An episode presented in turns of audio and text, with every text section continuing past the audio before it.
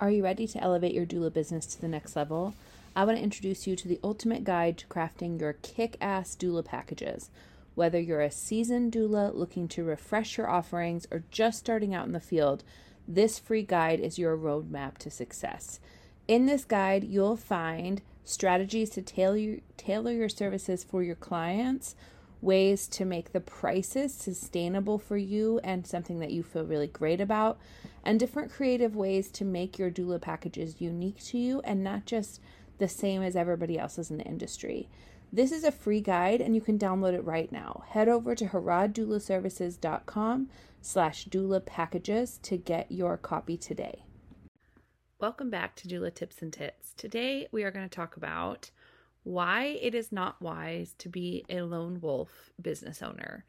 And I want to dive into this a little bit in part because I have a like co-working time coming up for people who are newsletter subscribers. And so if you are not yet a subscriber to the newsletter, the link to do that is in the show notes. Um, or if you don't see it there, you're welcome to reach out to me on Instagram um, at Harroddoula, and I'm happy to put you on the list. I want you to know that I think it's very valuable to have both the encouragement, the support, the um, brain power, and the morale from other business owners. Now, doulas, kind of as as a default part of our work, tend to work alone because usually we're the only doula working with a particular family. That makes our work a little bit unique because a lot of people who are in caring professions do have other coworkers. So if you think about like, you know, a nursing team, they have other coworkers. Even a midwife team typically has like midwife assistants or somebody who works with them. So as doulas, we're often kind of on our own, both for strategy, for business planning, but also in our actual work with clients. That can lead to a decent amount of decision fatigue and burnout, lack of perspective, because we we are then the visionaries, the doers, the planners, the strategizers, the marketers, the salespeople, everything for our business. So, when I'm talking about being a lone wolf, what I mean is you need to find your community of people to encourage you in your doula work so that you are not doing everything on your own. So, I mentioned three reasons why I think this is really important. One is you can lack perspective in your own business when you are doing everything by yourself. And that that's both in good and bad things, right? Like it's easy to lack perspective in terms of how amazing something is. It's also easy to lack perspective in terms of how much you need to stop doing something, like how much it's detrimental to you to do the thing that you're doing.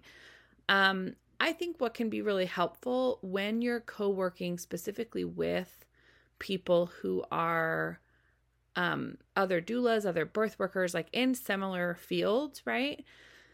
You get some perspective on the work that you're doing, but you also can sort of brainstorm together. Part of the lack of perspective, but also like the decision fatigue that I mentioned, that is a strong issue for me, honestly, is thinking, starting off with how someone else is doing it. And for me, I really struggle to begin the plan, right? Like sometimes I'm like, I need to do something, but what am I gonna do, right?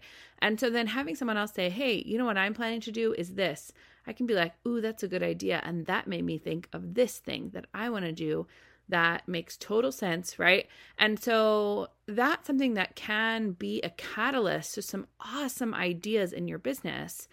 And sometimes you need someone else's perspective when you're like, this is what I want to do, but do you think I can do that? And how would I even do that?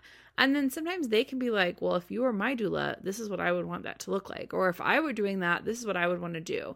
You also can learn from each other's boundaries because as doulas, we have different boundaries. Like I know doulas who only do overnight care for postpartum people.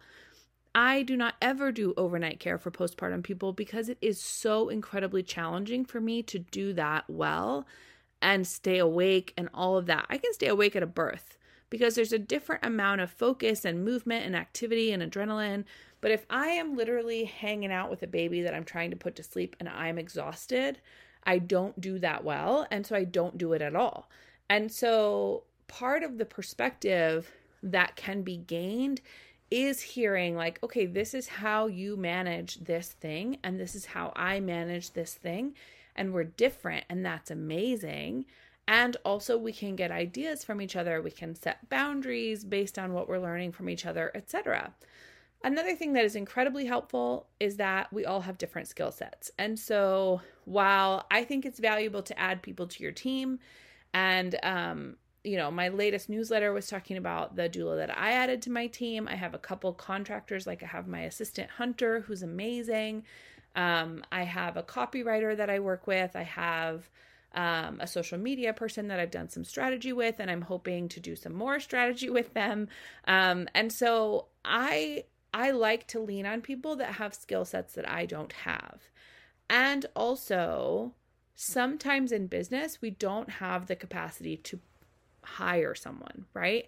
And so, if we're coming together and saying, okay, we're all going to work on planning, right? We're all going to work on end of the year wrap up and 2024 planning.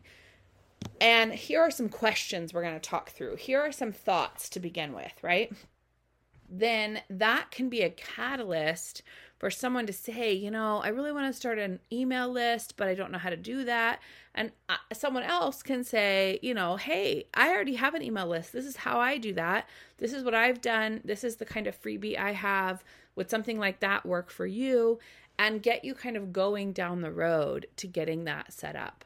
The other thing that I think is really important is avoiding burnout. Now, you've heard me talk about this over and over and over and over and over, and I'm not done talking about it. We will talk about it more in the future because it is a major issue in doula work. So, when you're thinking about avoiding burnout, one of the things you want to do is have people around you that run their own business. One of the most frustrating things is having someone grill you on why and how you run a business when they know nothing about running a business. And I think all of us probably have one or two people in our lives that are like, "Why do you do that?" Right? I I remember very distinctly I had a conversation with one person who I otherwise like really felt encouraged by. And I said, "You know what? I started attending births and it was when I was a brand spanking new doula." And I had a traumatic experience immediately because that is how my doula world started. And she said to me, Why would you do that? And I was like, What do you mean? She's like, If you're not having a baby, why would you want to be in the room with someone having a baby? Like, that seems traumatic every time. And I was kind of like, Oh, you've never had a baby and it freaks you out to think about having a baby. And so, this whole career idea for you is wild and ridiculous. And so it wasn't just like she was like, oh, that's interesting. But she was straight up like, why would you do that to yourself? That's a terrible idea. And I was like, oh, you have a very strong opinion on this. but also, clearly, like, not someone to get encouragement from. And otherwise, yes, encouraging, right? But not someone to get encouragement when I'm thinking, like, why do I, why am I a doula? Like, this is hard work, you know? I don't want to go to someone like that who's like, why are you a doula? I've been telling you you shouldn't do this, right? So, what I want you to think about is also having some other people that are doing what you're doing. So, you're just normalize flexing the muscles of owning a business and doing doula work. Okay. Now, I've alluded a couple times to the fact that um, there is something coming up. So, I have some details about it. I'm going to just give you a little glimpse of what it is. So, on December 6th, I'm going to host a end of the year kind of wrap up and planning for 2024 2 hour session for people who are on my newsletter. So I'm not going to to put any links out there in the in the public. I'm not going to put it on Instagram. It's just going to be newsletter subscribers. So if you are not yet on that newsletter, I really do recommend that you join it because you'll get that link to sign up. It's not a class. I'm not going to teach a bunch of stuff. I'm going to have some questions that I recommend going through, and I will have some like email prompts before and after. And otherwise, we're going to co work. We're going to sit down and look at our year together and encourage each other and help each other and, and brainstorm together and get to know each other and just socialize too. So, I would love for you to be a part of that.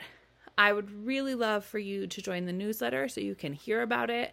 And um, I will. It it is coming up. So if you're listening to this when it comes out, it's um, I think next week because this is coming out like the week of um, yeah in the in the 20 20-ish 20 something of november i don't remember what day the wednesday is but um so i would love to see you there and i'm excited to see you in the next episode. Until the next episode i'll see you soon